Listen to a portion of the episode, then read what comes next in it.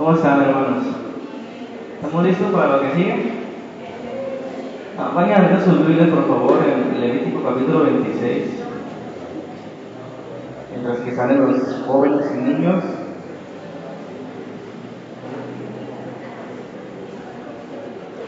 ¿A ¿Alguien le faltó hojita?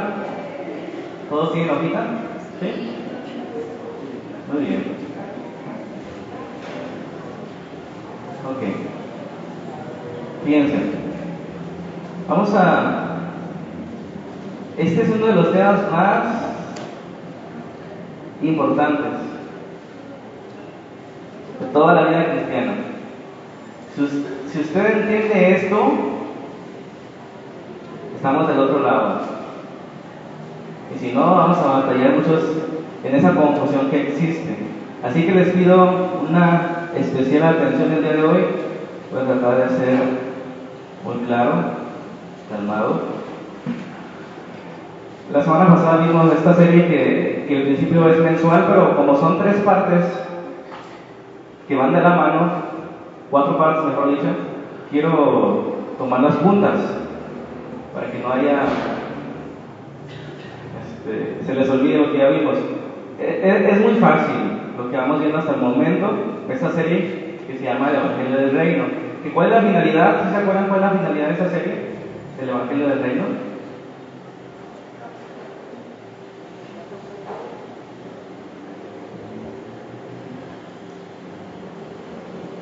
¿Se acuerdan?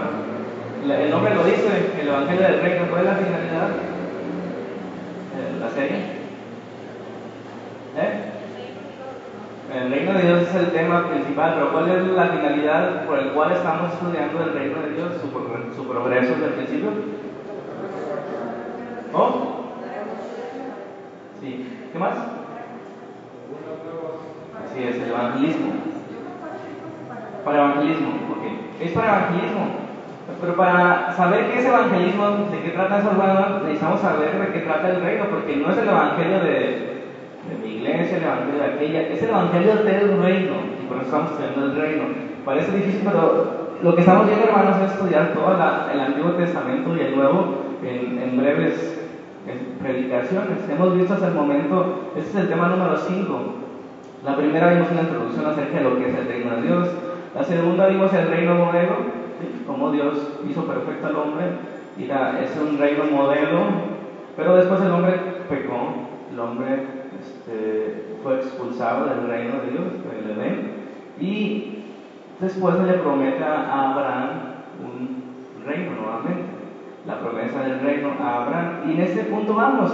La semana pasada vimos cómo comenzó a tomar forma esa promesa del reino y esto, estos cuatro sermones seguidos que vamos a ver acerca de esa promesa del reino se llama la prefiguración del reino, que no es otra cosa más que una ilustración, una ilustración de lo que va a ser el reino de Dios, de lo que es en Jesucristo en estos momentos y de lo que va a ser al final de los tiempos.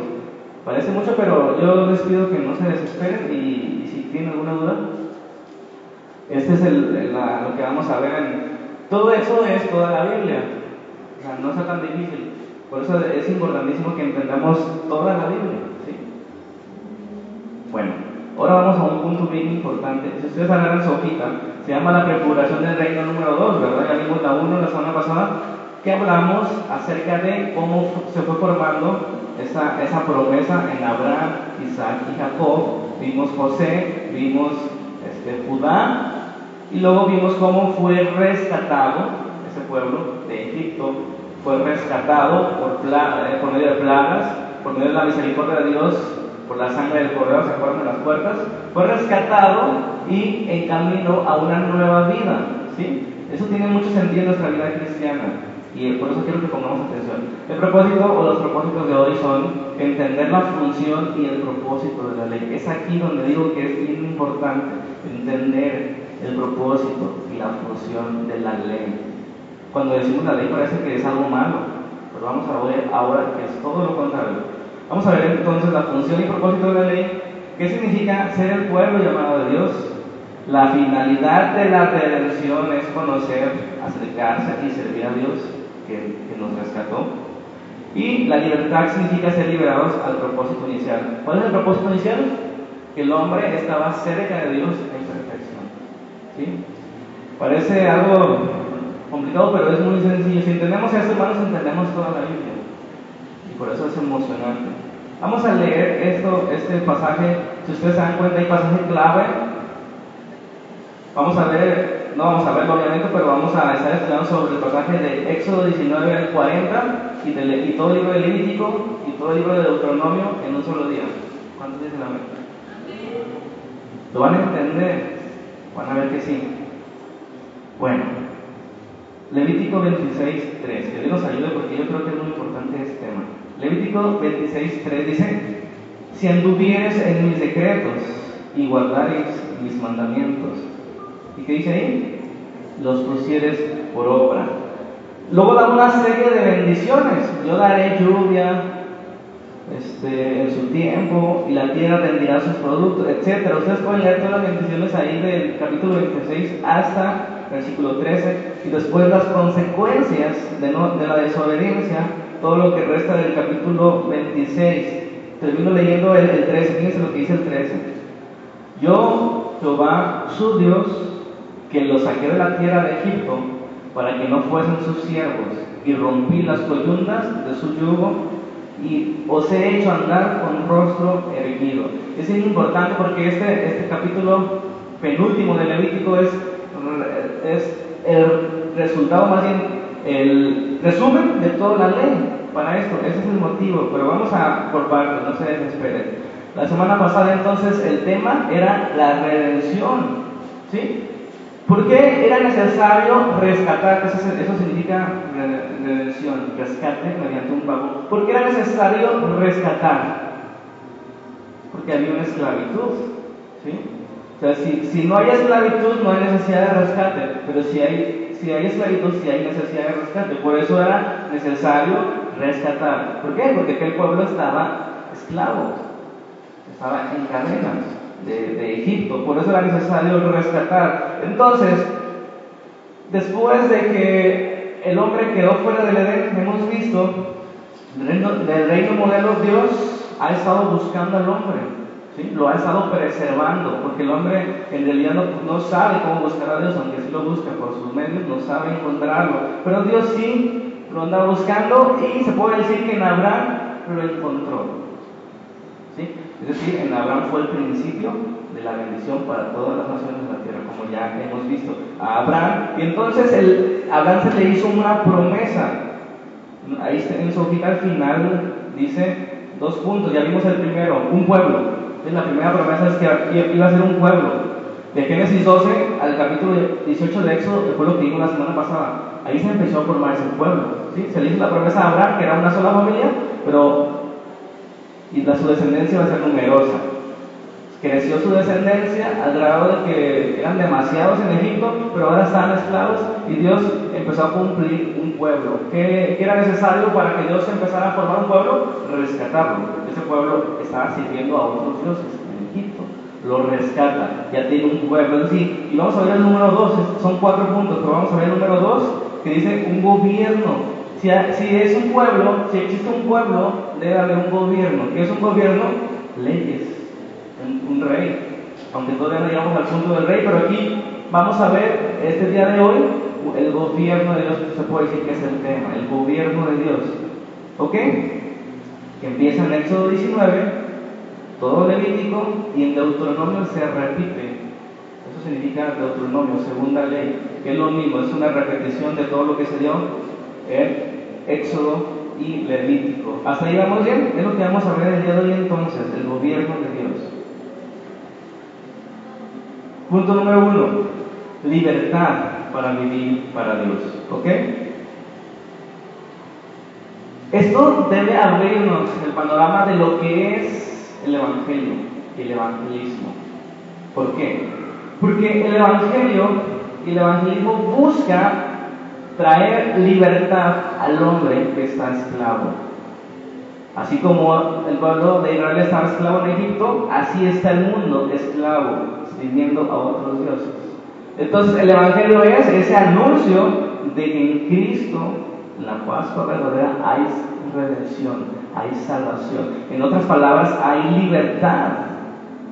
Y, muchas veces nos quedamos en ese punto de que sea salvo, pero no nos preguntamos para qué son salvos o de qué son salvos, ¿no? Ya sabemos que del pecado, pero ¿para qué Dios rescató a ese pueblo? ¿Para que vuelvan a andar como quieran? Esto es muy importante, por eso digo que este de la ley es sumamente importante entenderlo.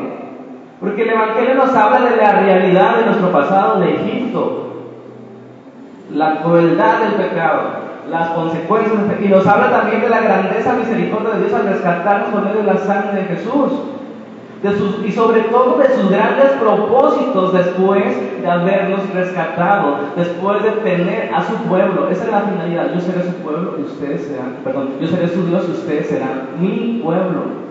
Entonces Dios tiene derecho sobre los suyos, ¿están de acuerdo? Sobre los que hayan rescatado. Este es el punto crucial de eso. Cuando nosotros somos rescatados, entonces somos libres para vivir para Dios. Porque si no tiene caso ser rescatado, entonces mejor seguimos en, sirviendo a otros dioses. Pero si en verdad el hombre ve con el Evangelio su pobreza, la condenación de estar fuera de Dios, si la ve, entonces viene a Dios. Dios le rescata y Dios le da una nueva vida, un nuevo propósito, una tierra prometida. Eso es por fe, porque todavía no la ven en ese momento el pueblo. Y nosotros todavía no vemos nuestra ciudad celestial, pero vamos en camino hacia allá. ¿Cuántos dicen amén? Y esto es entonces para los rescatados. Aquí a veces no se, no se entiende cuál es el propósito de la ley. ¿Ustedes saben cuál es el propósito de la ley? Vamos al inciso A, del punto número uno. ¿Han escuchado esa frase de estar bajo la ley? ¿Qué significa estar bajo la ley? un concepto que podemos añadir a este y que nos ayuda a, abrir el panorama, aunque a veces nos confunde, es estar bajo la gracia. ¿Qué significa estar bajo la ley?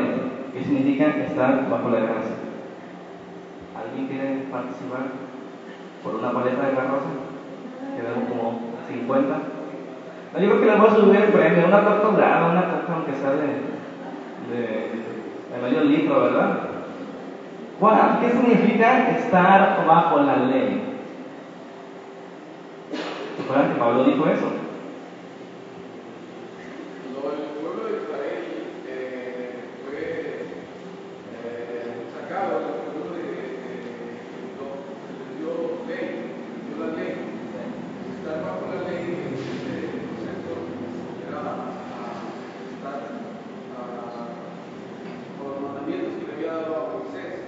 bajo los mandamientos de Moisés, ¿tú dices?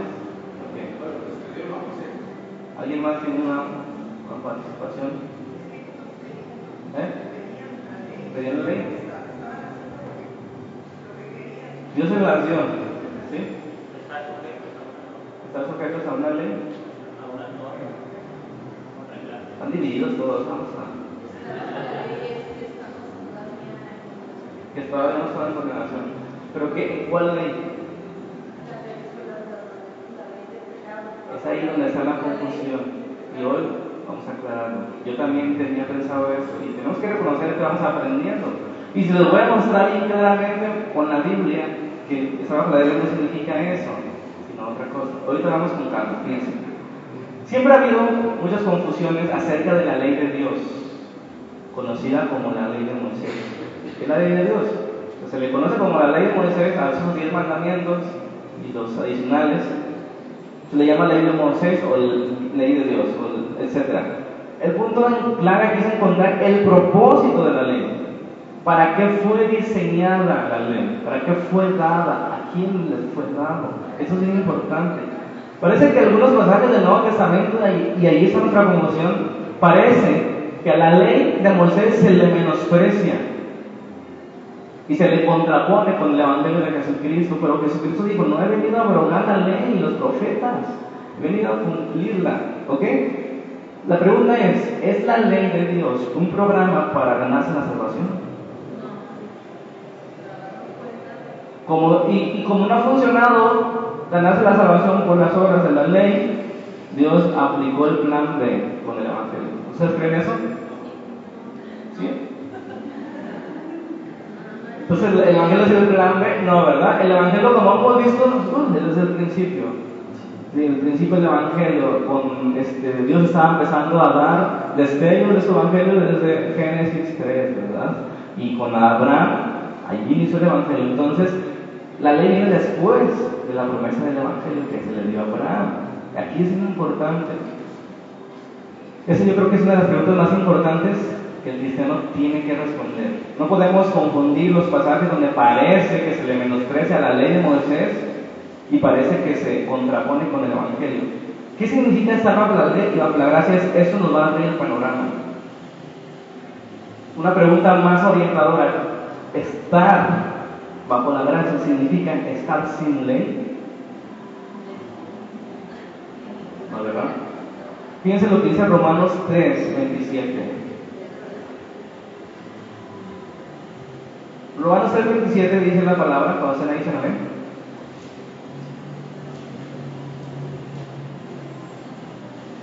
Entonces, hoy estamos de acuerdo que estar bajo la gracia no significa estar sin ley, ¿verdad? Bueno, dice Romanos 3, 27. ¿Dónde pues está la jactancia? ¿Dónde? Queda excluida. ¿Por cuál ley? Dice Pablo. ¿Por cuál ley queda excluida la jactancia? ¿Por la de las obras? No, sino por la ley de la fe. Concluimos pues que el hombre es justificado por la fe sin las obras de la ley. Escuchen bien, esto de la ley de las obras es a lo que Pablo está refiriendo y cuando habla negativamente no es lo mismo la ley de las obras a la ley de Moisés. ¿Cuál era la ley de las obras? Lo que los judíos habían entendido acerca de la ley. No era lo que Dios pretendía con la ley de Moisés, que ellos se salvaran, pero ellos entendieron que sí, que la ley les daba exclusividad con Dios y les daba este, beneficios de salvación. Y Pablo dice, no, es que la ley de las obras queda excluida, no hay jactancia. ¿Por qué? Por la ley de la fe. ¿Sí? Dice, concluimos que nadie es justificado por las obras de la ley, sino por la fe. Pero significa esto, la fe, dice en el 31 del segundo capítulo, luego, por la fe, invalidamos la ley, ahí sí está hablando de la ley de Moisés y no la ley de las obras. Es confuso porque se refiere de la misma forma en la misma palabrita. Pero si estudiamos el contexto, no puede estar hablando de lo mismo, ¿verdad? Dice, por la fe invalidamos la ley, la anulamos. ¿Cuál respuesta es? En ninguna manera. Sino que confirmamos la ley. Confirmamos. ¿Cuál ley? La ley de Dios. Ahorita vamos a entender más. Debemos entonces distinguir entre esa ley de las obras, que los judíos entendían su salvación mediante las obras, con la ley de Moisés, la ley que Dios le dio a su pueblo.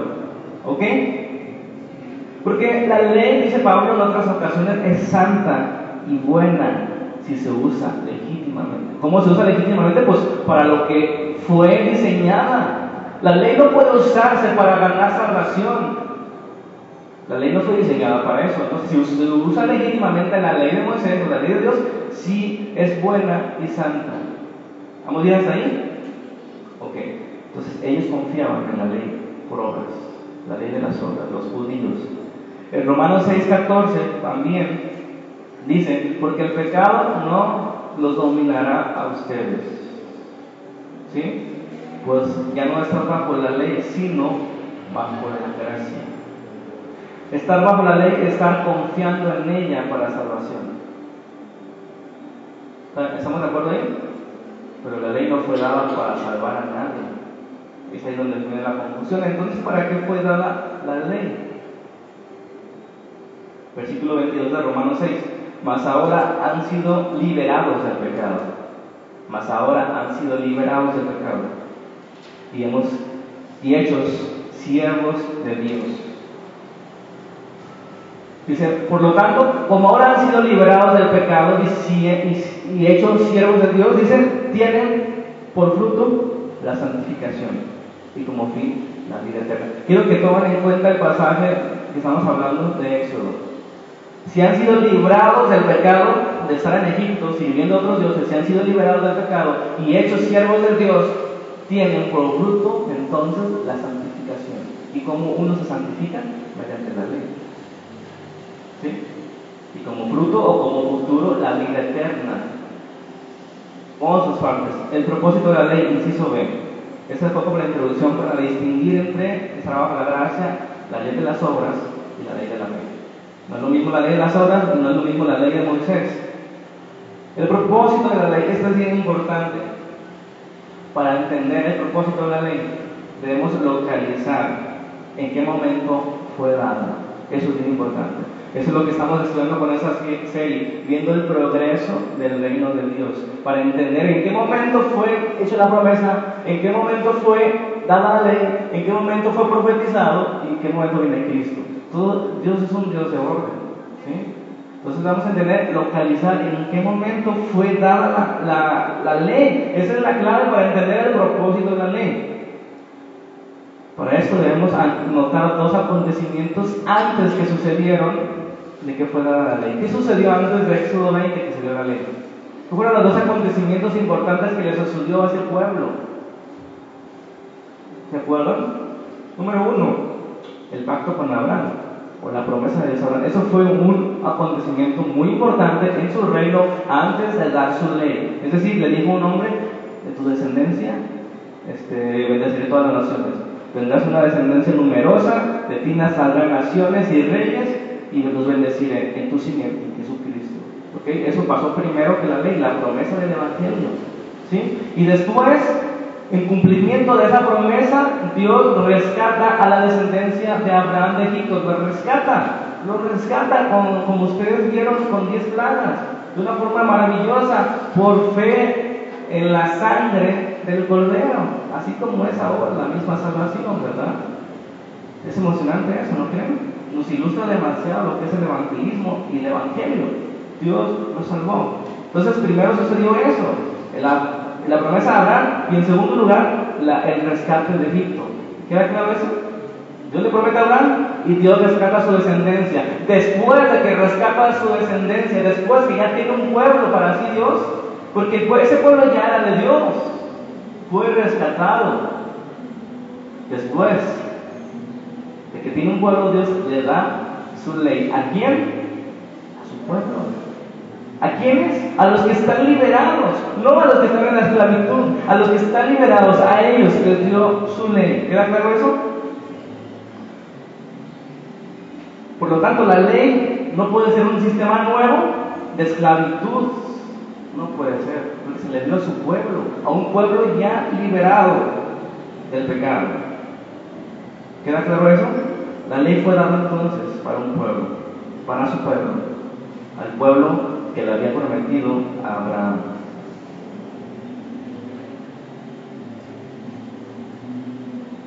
La ley significaba el gobierno de Dios sobre su pueblo.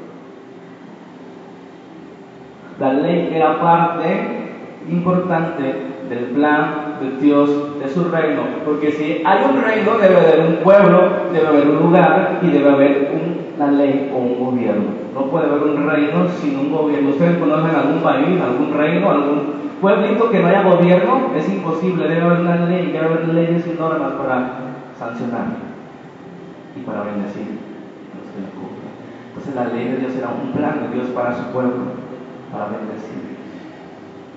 ¿Está quedando claros ahí? La ley muestra parte del carácter de Dios y del amor de Dios a su pueblo. Yo pregunto, ¿no queda claro esto cuando los padres le ponen una ley a sus hijos de llegas, llegas a las 9 de la noche para que no te pase nada? ¿No es eso una expresión de su amor, padre, sobre sus hijos? Vas a comer a estas horas porque te hace daño al pasar. ¿No es eso una ley de amor para sus hijos? Eso es la ley del Señor. Amor para sus hijos. ¿Queda claro ese propósito? El problema es que los judíos no entendieron eso. Pensaron que la ley les daba poder de sentirse exclusivos sobre otros pueblos. Los diez mandamientos que vemos en Éxodo 20 es el corazón de esa ley, de ese gobierno de Dios. Son 613 mandamientos que se expresaron, mandamientos, estatutos, decretos sobre el pueblo de Israel. Pero, ¿por qué se les dio? Ya vimos que es una expresión del amor de Dios, ya vimos que se les dio a su pueblo, pero ahora, ¿para qué se les dio? ¿Por qué? ¿Por qué razón les dio Dios a su pueblo esa ley? Para revelación del pecado, dicen por acá, ¿qué más? Fíjense, para que la cumplan y qué? Sean que santificados también es bueno. Vamos a ver lo que dice Éxodo 20. Ustedes saben, los que han leído, que es un prólogo. Ya vi las caras que hicieron algunos que esa nota que no han leído mucho, que leían los libros. Pero un prólogo es cuando alguien escribe un libro, escribe al principio la razón de ser de ese libro, una introducción, el prólogo. ¿Por qué escribe ese libro? Bueno, Dios tiene un prólogo en los diez mandamientos. Fíjense en Éxodo 20, el versículo 1 es el prólogo, la explicación de Dios. Habló Dios todas esas cosas diciendo, yo soy Jehová tu Dios, que te saqué de la tierra de Egipto de casa de servidumbre. Fíjense, esa declaración, hermanos, de que Dios era su Dios, quiero que resalten dos frases ahí. Primero, que te saqué de la tierra, dice. Yo soy tu Dios que te saqué de la tierra. Y segundo, yo soy tu Dios que te saqué de casa de servidumbre. Eso, eso es muy importante. Esa es la razón de ser. Por eso se las dio a ellos. No se las dio a, a los mexicas. No se las dio a los de Egipto. Se los dio a quién? A su pueblo. ¿Por qué? Porque yo soy su Dios y los saqué de la tierra de Egipto de casa de servidumbre. Y ya empieza a decir los diez mandamientos, no tendrás dioses ajenos, etc. Es una declaración de que Él era su Dios y ellos eran su pueblo. Fue dada a su pueblo, ya Eso, eso quiero enfatizarlo. La ley fue dada al pueblo que ya había sido rescatado. ¿Qué eso? Entonces la ley no puede ser para rescatar a nadie. No puede ser para salvarse. Se le dio a un pueblo que ya era rescatado, era redimido. Vamos al inciso C. El gobierno de Dios es bendición. Así como dije hace un momento, los padres que ponen ley a sus hijos, eso debe ser una bendición. Obviamente hay padres que no son sabios, pero cuando un padre sabio y amoroso le da una ley a su hijo es por su bienestar, ¿están de acuerdo? Porque debe comer verduras y no papitas siempre. Salud. ¿Por qué no debe llegar después en la madrugada? Por seguridad. El gobierno de Dios, hermanos, y yo quiero que cambie nuestra perspectiva de lo que es la ley, es una bendición para nosotros. No es una carga. Ustedes pueden leer el Salmo 119, que es el más largo. Ahí se dan cuenta todo lo que era la ley para el salmista. Es el salmo de la ley. Bueno. La ley de Moisés nos queda claro que fue después de la promesa de Abraham. Dios le hizo una promesa a Abraham de un pueblo, una tierra, un gobierno. Esa es la parte del gobierno de Dios. En palabras simples, Dios declaró, fíjense bien aquí, en palabras simples, Dios declaró cómo su pueblo debía de conducirse. ¿Por qué? ¿Cómo deberían de conducirse si no sabían, si no conocían exactamente a Dios? Sea, conocían a ese Dios que se reveló a Abraham, Conocían al Dios que se reveló a, Moisés en la salsa ardiente. Conocían al Dios poderoso que los sacó con manos fuertes de la tierra de Egipto, pero no conocían exactamente cómo debían conducirse a partir de ahora. Porque antes estaban viviendo en esclavitud, en la vanidad de la vida. Y ahora estaban en el desierto, pero debían saber cómo quería ese Dios que los rescató de, de conducirse esa es la parte esencial de la ley, cómo Dios mostró cómo debe conducirse su pueblo. En todo sentido, desde lo más sencillo hasta lo más complejo. Esta ley revela el carácter de Dios. Dios es amor, Dios es vida, Dios es justicia, Dios no es injusto, etc. Todo lo que ustedes vean, y a veces es difícil porque no logramos este, traducir, transportar las leyes que se les dio a ese pueblo las leyes momentáneas, traducirlas o transportarlas al siglo XXI. Y a veces suena difícil, Pero debe, deben quedarnos claros que ninguna exigencia de Dios en la ley era arbitraria ni caprichosa. Todo tenía que ver con la seguridad del pueblo y con el carácter de Dios. ¿Sí? Ellos estaban volviendo a vivir bajo el gobierno de Dios. Antes Dios tenía toda la armonía en el Edén. Ahora está todo desordenado en la tierra y Dios les tiene que dar eh, algunas recomendaciones de cómo conducirse en este nuevo mundo. Porque antes no era necesario, ¿verdad? No había muerte, no había pecado, pero ahora es muy necesario las sanciones. ¿Qué es una sanción? Se pasó un alto, viene una infracción. Así, Dios dio sanciones para los que cometían ese tipo de infracciones en ese gobierno nuevo que iba a comenzar Dios a construir en el pueblo. ¿Queda claro ahí? Bueno, en Deuteronomio se repiten los diez mandamientos del capítulo 5. Ustedes pueden ver la repetición de Éxodo 20. Y enseguida de esos mandamientos se coloca lo que vamos a leer en el capítulo 5, versículo 32 de Deuteronomio. Acompáñenme. Si se dan cuenta, esto es la condición, hermanos, de los cristianos. Cuando tú vas y compartes el Evangelio, tú le dices, ¿sabes qué? En Cristo hay redención. ¿Sí no? Le dices, cree en el Señor y serás salvo. ¿Están de acuerdo con eso? Pero nos quedamos ahí. Cuando alguien es salvo, les pregunto, ¿sabe cómo conducirse? ¿No? Así estaba ese pueblo. Estaba en una condición espiritual de niños, ¿están de acuerdo? E, eran niños, no sabían cómo conducirse. Así somos nosotros cuando llegamos a Cristo, no sabemos, no sabemos cómo conducirnos. Y es por eso importante que la ley se dé después de que la persona ha sido rescatada. ¿Por qué no puede darse antes? En primer lugar, porque no pueden cumplirla. Si no podemos cumplirla nosotros, ya rescatados, va a poder cumplir la gente no rescatada. Es imposible.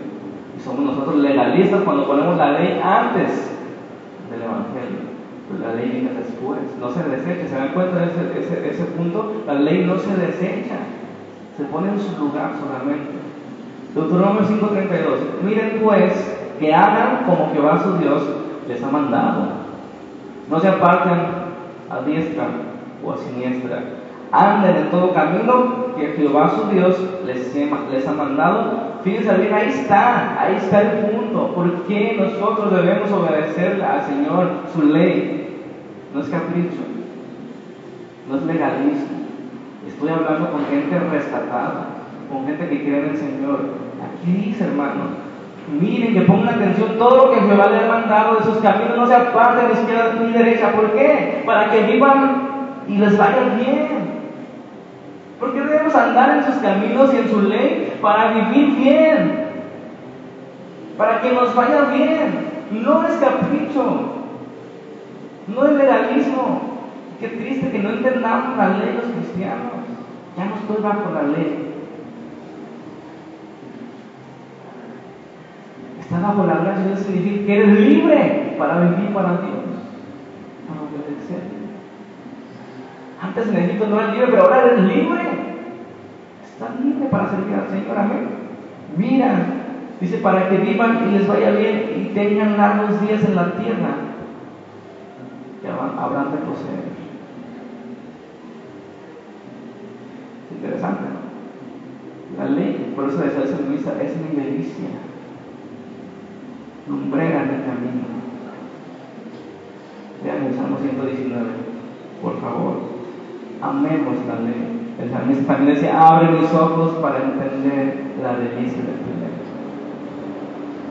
Nos confundimos, ¿por qué? Porque hay cierta confusión con todas las estatutos y normas que había para aquel pueblo y, y se preguntarán, ¿qué papel jugaban esos mandamientos? como vestirse de una forma o comer ciertos animales, ¿verdad?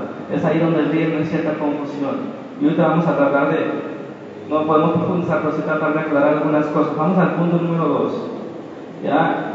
Somos rescatados de Egipto, hablando metafóricamente, y somos puestos delante de una nueva ley. Ya hemos sido rescatados, ya somos libres para ver que hemos sido libres de pecado libres para vivir para Dios. Y la ley de Dios es la forma en que nosotros nos debemos conducir para que nos vaya bien, para prosperar. Bueno, punto número dos, libertad para acercarse. Libertad para acercarse a Dios.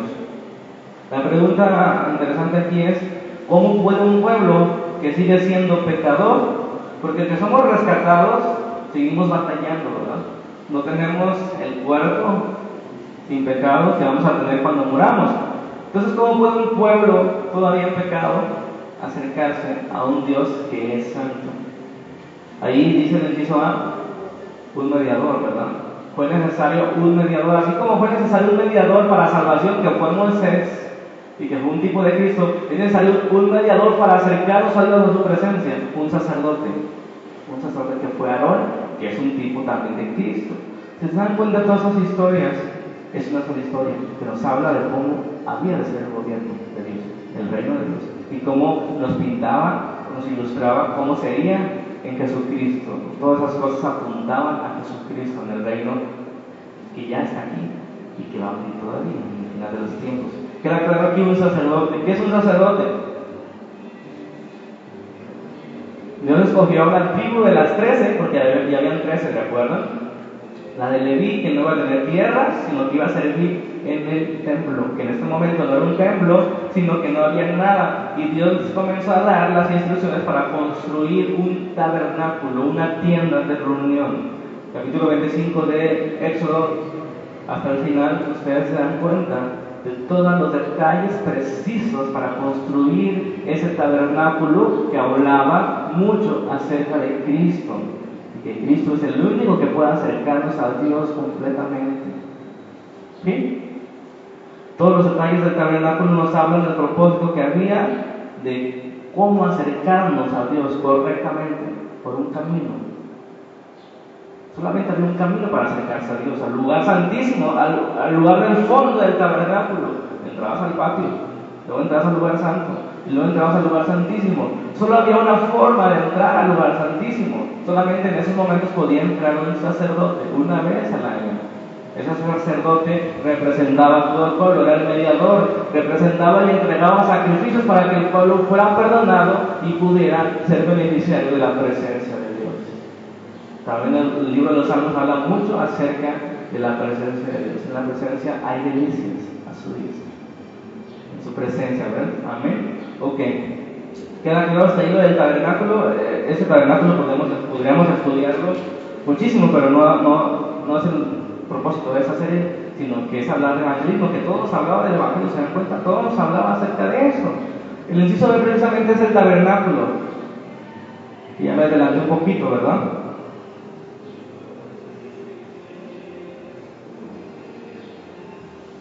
El tabernáculo nos habla entonces de, de tres cosas importantes. Número uno, Dios desea habitar en medio de su pueblo. La construcción del tabernáculo nos habla de tres cosas. Número uno, Dios desea habitar en medio de su pueblo. Número dos, Dios proporciona, es decir, da un medio de reconciliación a través de sacrificios. Eso es lo que habla el libro de Levítico. Si se han dado cuenta que el libro de Levítico es uno de los libros más difíciles de entender, sacrificios ofrendas por esto y por lo otro. ¿Por qué? Porque Dios este, desea habitar en medio de su pueblo. Por eso construyó el tabernáculo. Pero para acercarse correctamente eran necesarios sacrificios. ¿Por qué? Porque Dios no tiene por inocente al culpable. Todos esos sacrificios hablaban de Jesús. De que es necesario pagar por los pecados. Y en el libro de Hebreos es un resumen de toda esta ley. También sería bueno que lo leyeran. El libro de Hebreos nos habla de que Jesucristo es el más grande sumo sacerdote y el único sacrificio que se entregó una vez y para siempre para darnos redención a todos los santificados.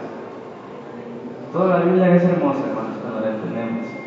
Todo hablaba de esto, ¿verdad?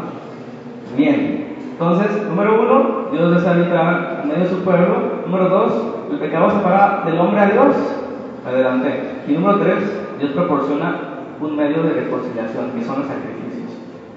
Dios desea acercarse a su pueblo, pero el pecado lo separa, y entonces Dios proporciona un medio para acercarse, que son los sacrificios que eran ofrecidos por el sacerdote.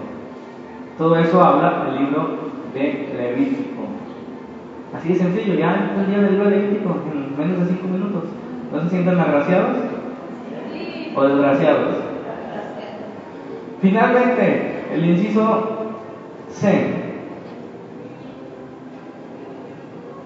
Bueno, me adelanté un poquito, discúlpeme. Dentro de esos sacrificios había también fiestas, ¿verdad? La fiesta de la Pascua, la fiesta de los tabernáculos, que también es un tema para de cerca. Pero todas esas fiestas, hermanos, de alguna forma este, anunciaban el progreso del reino. ¿Se acuerdan que la Pascua era la redención? La fiesta del, del Pentecostés era la resurrección de Cristo. Y luego sigue la, fiesta de los tabernáculos, que surgió después, pero había tres principales, la fiesta de las trompetas, que es la venida de Cristo. Son los tres eventos más importantes. Jesucristo murió, Jesucristo resucitó y Jesucristo resucitará. Todo eso anunciaba esas fiestas que en su momento que las leemos parece que no tienen nada que ver, pero tienen mucho que ver. ¿Cómo es Dios? Es emocionante servir a un Dios así debemos tener tranquilidad que en esta vida, aunque suframos, que pasamos hambre, etc., Dios tiene el control, hermanos. Dios ha controlado toda la historia. Sí, vemos cosas que están muy mal, es cierto, pero Dios tiene misericordia y Dios tenga misericordia de esta generación. Dios siempre la ha tenido. La definición de Dios la encontramos en Éxodo 34, lento para la ira y grande de misericordia.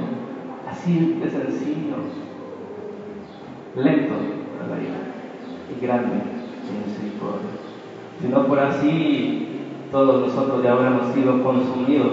Ok, inciso C. Los sacrificios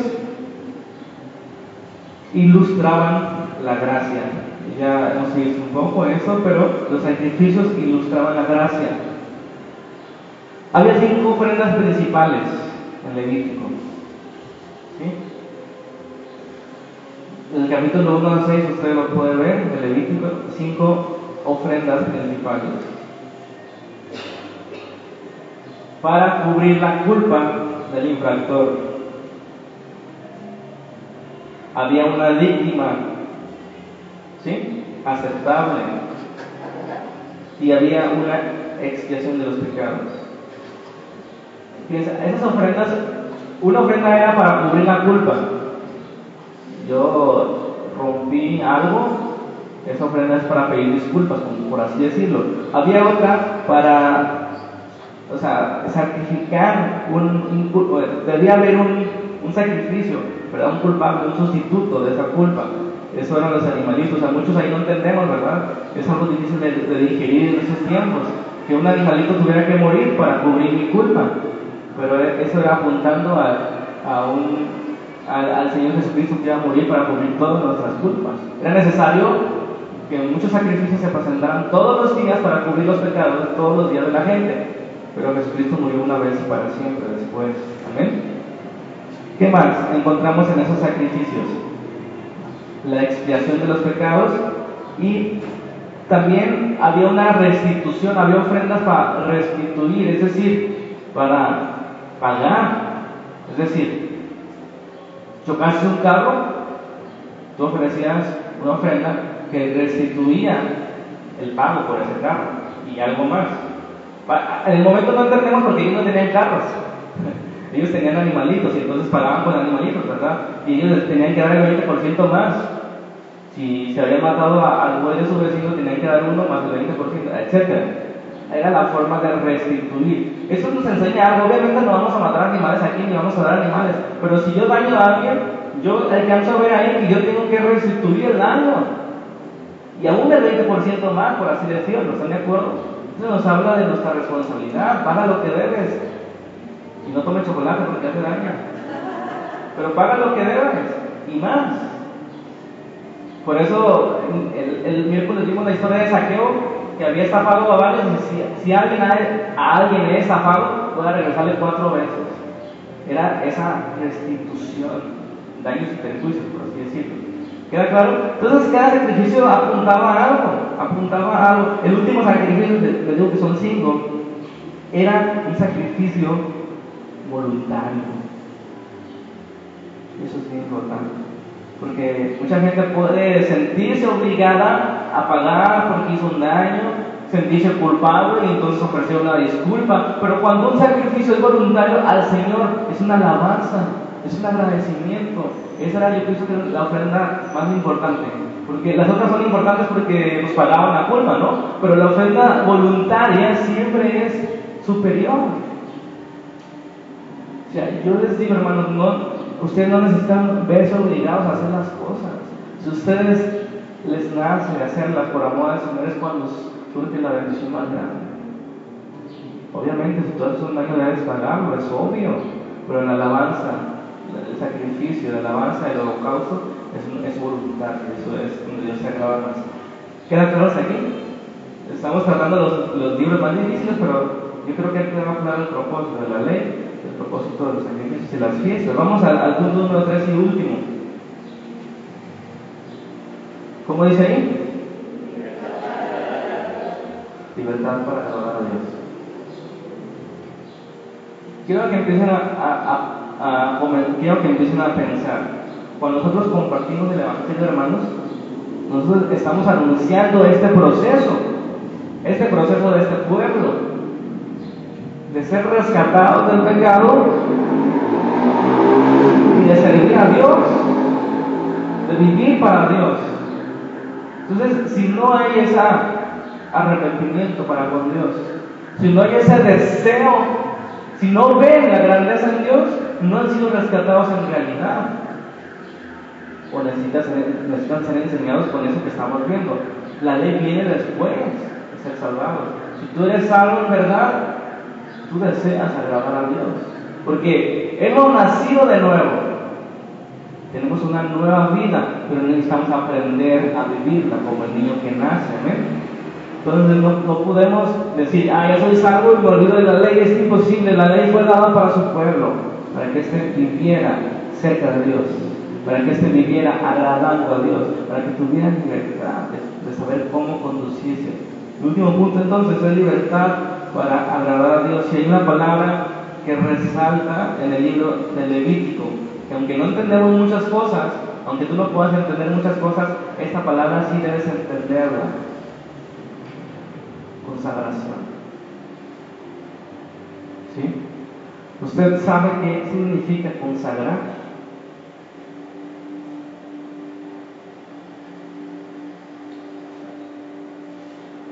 Hay una palabra muy especial que describe a Dios más que todas las demás. La palabra es santo. El salmista dice, tu nombre es santo. Santo, santo, santo, decían los, los, los Santo, santo, santo es el Señor. No hay ningún nombre, ningún atributo que se le mencione en tres formas. En el idioma hebreo era una exaltación, era un énfasis como ninguna otra. Tres veces santo es la principal característica de Dios. Todo lo que Dios hace es santo. Por eso no tiene contacto con el pecado, por eso necesita mediadores, por eso necesitamos a Jesús para ir al Padre. No hay otro camino. No porque Dios sea mala onda, es que no puede haber otro camino, porque Él es santo. Él no tiene por inocente el culpable. Él no va a pasar por alto los pecados, entonces debe venir la gente a arrepentirse, a pedirle perdón al Señor. Y en el nombre de Jesucristo sus, sus pecados son perdonados. ¿Para qué? Para servirle. ¿Quieres salir de tu pecado o quieres seguir en él? Ese es el evangelismo, ¿verdad? ¿Quieres salir de tu pecado? Hay poder en Jesús, hay perdón en Jesús y hay nueva vida en Jesús. ¿No quieres servir al Señor? No te ha amanecido el evangelio todavía entonces. ¿Queda claro ese punto? Y aquí es donde necesitamos doblar rodillas porque hay mil gentes que le compartimos el evangelio y dicen aceptar a Jesús, pero nunca más quiere saber nada de Dios no quieren saber nada de la ley. Entonces, en su pueblo realmente me pregunto, ¿el pueblo de Dios ama su ley? ¿O no? Santo es la palabra clave para Dios y para ese libro de Levítico. Dice, sean santos como yo soy santo. Pero ¿qué significa ser santo o consagrado, que es lo mismo?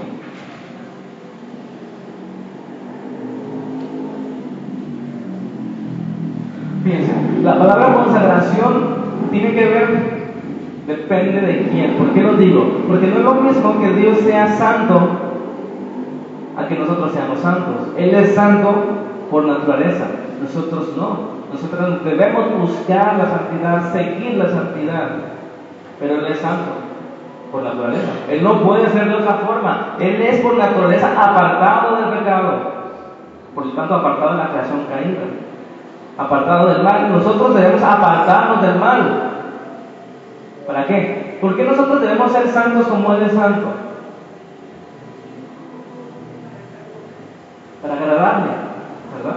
Estamos viendo agradar para agradarle. O sea, podemos acercarnos por medio de, ofrendas que ya fueron dadas en Jesucristo. Podemos acercarnos por medio del tabernáculo, por un mediador, por medio de la oración. Pero, ¿cómo agradar al Señor? Siendo santos, andando en sus caminos, amando a Dios y al prójimo. Ese es el resumen de la ley. Ama a Dios con toda tu mente, con todas tus fuerzas, con todo tu corazón y a tu prójimo como a ti mismo. Si tú no amas a tu prójimo, tú no puedes decir que amas a Dios, dice el apóstol Juan. Es imposible que tú digas que amas a Dios que no ves y a tu prójimo que lo estás viendo. Es imposible. Qué fuerte está esto. El, el miércoles vimos acerca del perdón de, de Filemón ¿quién podría perdonar así? Después de que te dañaron y te robaron. No solamente olvidarte del daño, sino recibirlo como parte de tu familia. Esas cosas son radicales, pero así Dios es santo. Él nos perdonó.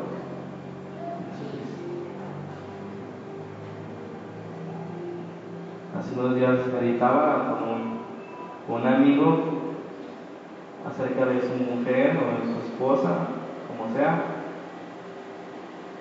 y estaba desconcertado y yo le dije, mira, no te desanimes ni te desesperes, ya, ya tienes una revelación de lo que hace Cristo diario, diario por nosotros. Jesucristo ama a su esposa, a su iglesia, a pesar de cómo somos.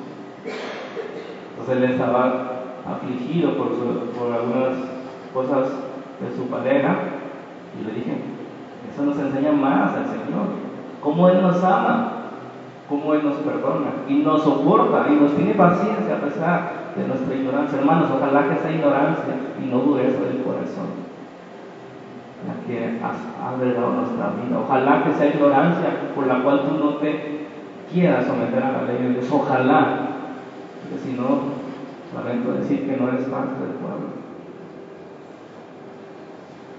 ¿Amas la ley del Señor? es tu delicia. Meditas de ella de día a noche, dice el salmista, serás, serás como árbol plantado en tu agua de corriente. Bueno, la palabra santo entonces no es lo mismo para Dios que para nosotros. ¿No han escuchado esa frase en los medios de comunicación que dicen, ese hombre se ha consagrado como el mejor deportista del año? Sí, se ha consagrado, ¿se han, ¿se han escuchado esa palabra consagrar en, la mente secular? Esa es la esencia, hermano, ser muy distinto a todos los demás. Esa es la esencia de ser consagrado, ser muy distinto, no ser raro, sino ser distinto en el sentido contrario de la corriente de este mundo. Eso es ser santo. Y Dios es el, santo por excelencia. Él es muy distinto a nosotros. Él está arriba. Él, él, no puede ver el pecado, no puede tocar el pecado. Nosotros somos todo lo contrario. Pero el llamado es para nosotros, sean santos. Qué difícil, ¿no? Pero ya hemos sido rescatados, ya tenemos libertad para ver lo que éramos antes del pecado, en el pecado, viviendo en el pecado. Ahora tenemos libertad, ahora estamos delante de Dios y Dios nos ha dicho cómo acercarnos a Él. Para eso fue Lo que a veces no entendemos, vuelvo a repetir, es que algunas leyes ese pueblo que ustedes pueden leer en Levítico, por ejemplo, ¿qué nos sirve a nosotros ahora? lo que les mandó a ellos con respecto a comer de ciertos animales que nosotros nos gustan. Y es ahí donde ese pueblo, en ese contexto, en ese lugar donde fue puesto, jugaba un papel muy importante con respecto a las otras naciones. Obviamente los alimentos que Dios les recomendó no comieran es porque les hacía daño. Pero la esencia principal era que tenían que ser distintos a los demás. Ahora ya no hay problema con el alimento. ¿Por qué? Porque Jesucristo ha revertido los efectos de la muerte. ¿Por qué hubo problema con los alimentos? Su Dios hizo perfecto todo. Porque ya vimos que todo fue estropeado a través del pecado, aún los animales, aún el medio ambiente. Pero en Jesucristo todo está siendo vuelto a su lugar, por lo tanto, podemos comer. Sin embargo, sin exceso, ¿verdad? tampoco sean, seamos necios con respecto a eso. Bueno, termino con esto. Preciso B, el último punto. ¿Ha quedado claro? ¿Tienen alguna pregunta acerca del propósito de la ley? ¿Tienen alguna pregunta, alguna duda con respecto a lo que hemos visto ahora? Porque le repito, es algo muy importante para un cristiano entender en qué momento fue dada la ley, por qué fue dada la ley, para qué fue dada la ley. ¿Tiene alguna duda? Dios nos está viendo, ¿eh? Después de esto no hay excusa. Sí sobre el último, digno de su llamamiento. El capítulo 26 de Levítico que leímos al principio es el resumen de todo esto, de esta ley. Yo pienso que es bueno leerlo y terminamos. Y, pienso que es más importante eso que mis notas, ¿verdad? Vamos a leer y vamos a puntualizar algunas cosas. Es muy largo, voy a tratar de, de, de leer puntual y claro capítulo 26 de Levítico, vamos a leer por lo menos los 13 versículos primeros. Ya les dejo de tarea del 14 al final, que son las consecuencias de la desobediencia. Y esto es bien importante en la vida cristiana, hermanos. Ya somos salvos, ya somos rescatados, somos llamados a una nueva vida, a buscar la santidad. Nosotros debemos mostrarnos dignos de su llamamiento. Ese es el punto último. Pero si desobedecemos, a Dios, sigue habiendo consecuencias. La razón principal por la cual no prosperamos es porque somos necios para con Dios. Eso lo dice la Biblia, no lo digo yo, ni los estudios en Harvard, eso lo dice la Biblia. Vamos a leer los primeros 13 versículos del capítulo 26. Ese, les voy a repetir, es el resumen de todo Levítico y de Éxodo 20. ¿Vale? Es, una parte que usted puede ahí subrayar para decir, este es el resumen. No tengo que leer todo si no tengo tiempo, pero aquí tengo que poner atención, mucha atención. No haréis para ustedes ídolos, ni escultura, ni se levantarán, ni levantarán estatua, ni pondrán en su tierra piedra pintada para inclinarse a ella, porque yo soy Jehová su Dios. ¿Queda claro ahí? Es un resumen, ¿verdad? Dice, guarden mis días de reposo. ¿Cuáles eran sus días de reposo? En este caso el sábado y muchos días de fiesta, ¿verdad? No solamente el sábado, el séptimo día, sino días de fiesta también se les consideraba sábado o día de reposo. Dice, guarden mis días de reposo y tener en reverencia mi santuario. Yo, Jehová. Tres, si anduvieren en mis decretos, noten la condicionante, si andan en mis decretos, y si guardan mis mandamientos, y si los ponen por obra. ¿Otra vez? ¿Cómo pueden traducir eso en nuestra vida cristiana? Es igual, si andan mis decretos, si guardan mis mandamientos y los ponen por obra, yo daré vuestra lluvia a su tiempo. Era un pueblo agrícola. Entonces yo prosperaré su trabajo, en palabras. Y la tierra rendirá sus productos, y el largo del campo dará sus productos. Este versículo 4, en resumen, y transportado a nuestro siglo XXI es: Yo los bendeciré en sus trabajos, en la fuente de trabajo. ¿Sigue? Si andan en mandamientos, estatutos, y si los ponen por obra. Versículo 5 vuestra trilla alcanzará la vendimia y a la vendimia alcanzará la cementera y comerás vuestro pan hasta saciarse y habitarán seguros en vuestra Es, decir, no solamente los bendeciré, sino los bendeciré en abundancia. Sus trabajos. Dice, yo daré paz en la tierra y dormiréis y no habrá quien os espante. y haré quitar de su tierra las malas bestias, y la espada no pasará por su país, es decir, la guerra no pasará por su país. A mí me llama la atención esto porque después hubo necesidad de guerra y yo me veo obligado a pensar que es por su desobediencia, ¿verdad? Si ellos hubieran atendido los mandamientos, no hubiera, no hubiera sido necesaria la guerra contra otros, pero fue necesario ¿por qué? Por su necesidad. Pero Dios tenía que preservar ese pueblo, ¿por qué? Porque era el pueblo que iba a ver nacer Mesías para que todos los demás fueran salvos, si no, nadie iba a ser salvo. Versículo 7 dice: Perseguiréis a vuestros enemigos y caerán la espada delante de ustedes. Cinco de ustedes perseguirán a ciento y ciento de vosotros perseguirán a diez mil. Y, vosotros, y vuestros enemigos caerán a filo de espada delante de vosotros. Porque yo me volveré a ustedes y los haré crecer y los multiplicaré y afirmaré mi pacto con vosotros. Ahí está el mismo pacto, ¿verdad? Comeréis viejo de mucho tiempo y pondrás fuera lo viejo para guardar lo nuevo, y pondré mi morada en medio de vosotros, y mi alma no os abominará, y andaré entre ustedes, y yo seré vuestro Dios, y ustedes serán mi pueblo. Yo, Jehová vuestro Dios, que los saqué de la tierra de Egipto, para que no fuesen sus siervos, y rompí las coyunturas de vuestro yugo, los he hecho andar con rostro erguido. Las consecuencias las pueden leer en su casa.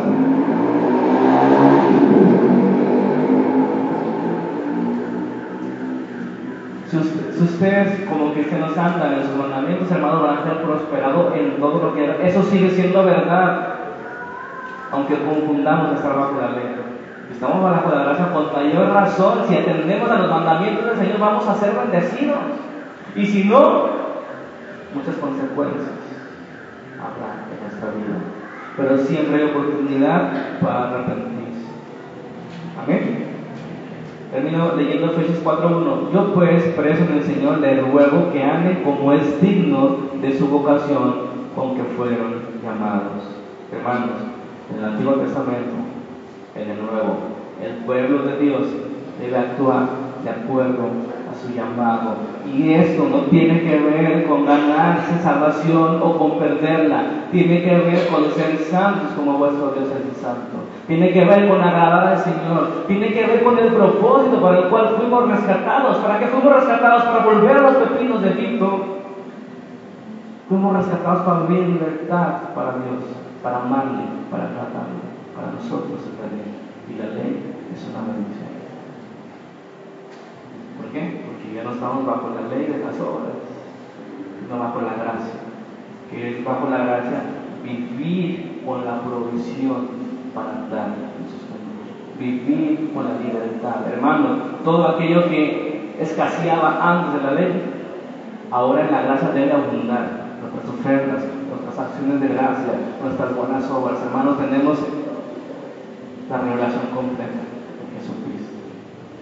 Yo les ruego que anden como es digno de la vocación con la que fuesen llamados. Sean santos, porque vuestro Dios es santo. Vamos ahora. Señor, te pedimos que nos ayudes, Padre, porque ciertamente no somos dignos de este llamamiento. Pero tú has tenido misericordia de rescatarnos de esa tierra de Egipto, de la esclavitud y de servidumbre. Nos has sacado de allá con mano poderosa, nos has hecho atravesar el mar y ahora nos has puesto delante de un gobierno justo, un gobierno que es el resultado de tu amor. Lo que tú nos ordenas es por nuestro bien y para tu gloria y para el bien de los demás. Por eso nos mandas a amar a nuestros enemigos y a nuestro prójimo por eso nos mandas a servirte, Señor, porque la forma de agradarte siempre es beneficio para todos. Cuando nosotros somos misericordiosos, cuando nosotros somos pacificadores, cuando nosotros somos, tenemos y de justicia, cuando nosotros tenemos mansedumbre, cuando nosotros padecemos persecución, estamos anunciando que el reino de Dios ha llegado con poder a nuestras vidas y que deseamos que otros más sean participantes de él. Ayúdanos a predicar la palabra con poder, con nuevo, a vivir digno de tu llamamiento, que tu Espíritu Santo nos capacite cada día, nos abre el entendimiento, nos constriña de pecado, nos lleve a la santidad, nos lleve a buscar la necesidad de los demás, nos haga olvidar nuestras necesidades propias, Señor, y nos ayude en todas nuestras debilidades para siempre mantener el rostro erguido, porque tú nos rescataste, para tu gloria, para tu honra. Lo pedimos, mi Dios, en el nombre de Jesucristo y que tu Espíritu Santo acompañe cada uno de nuestros días. Amén. Dios te bendiga, hermano. Nos vemos, si Dios quiere, miércoles. El viernes tenemos veladas, si desean, a las nueve y media comenzamos. ¿sí? Pueden saludarse unos a otros y sonreír. Dios nos ha rescatado.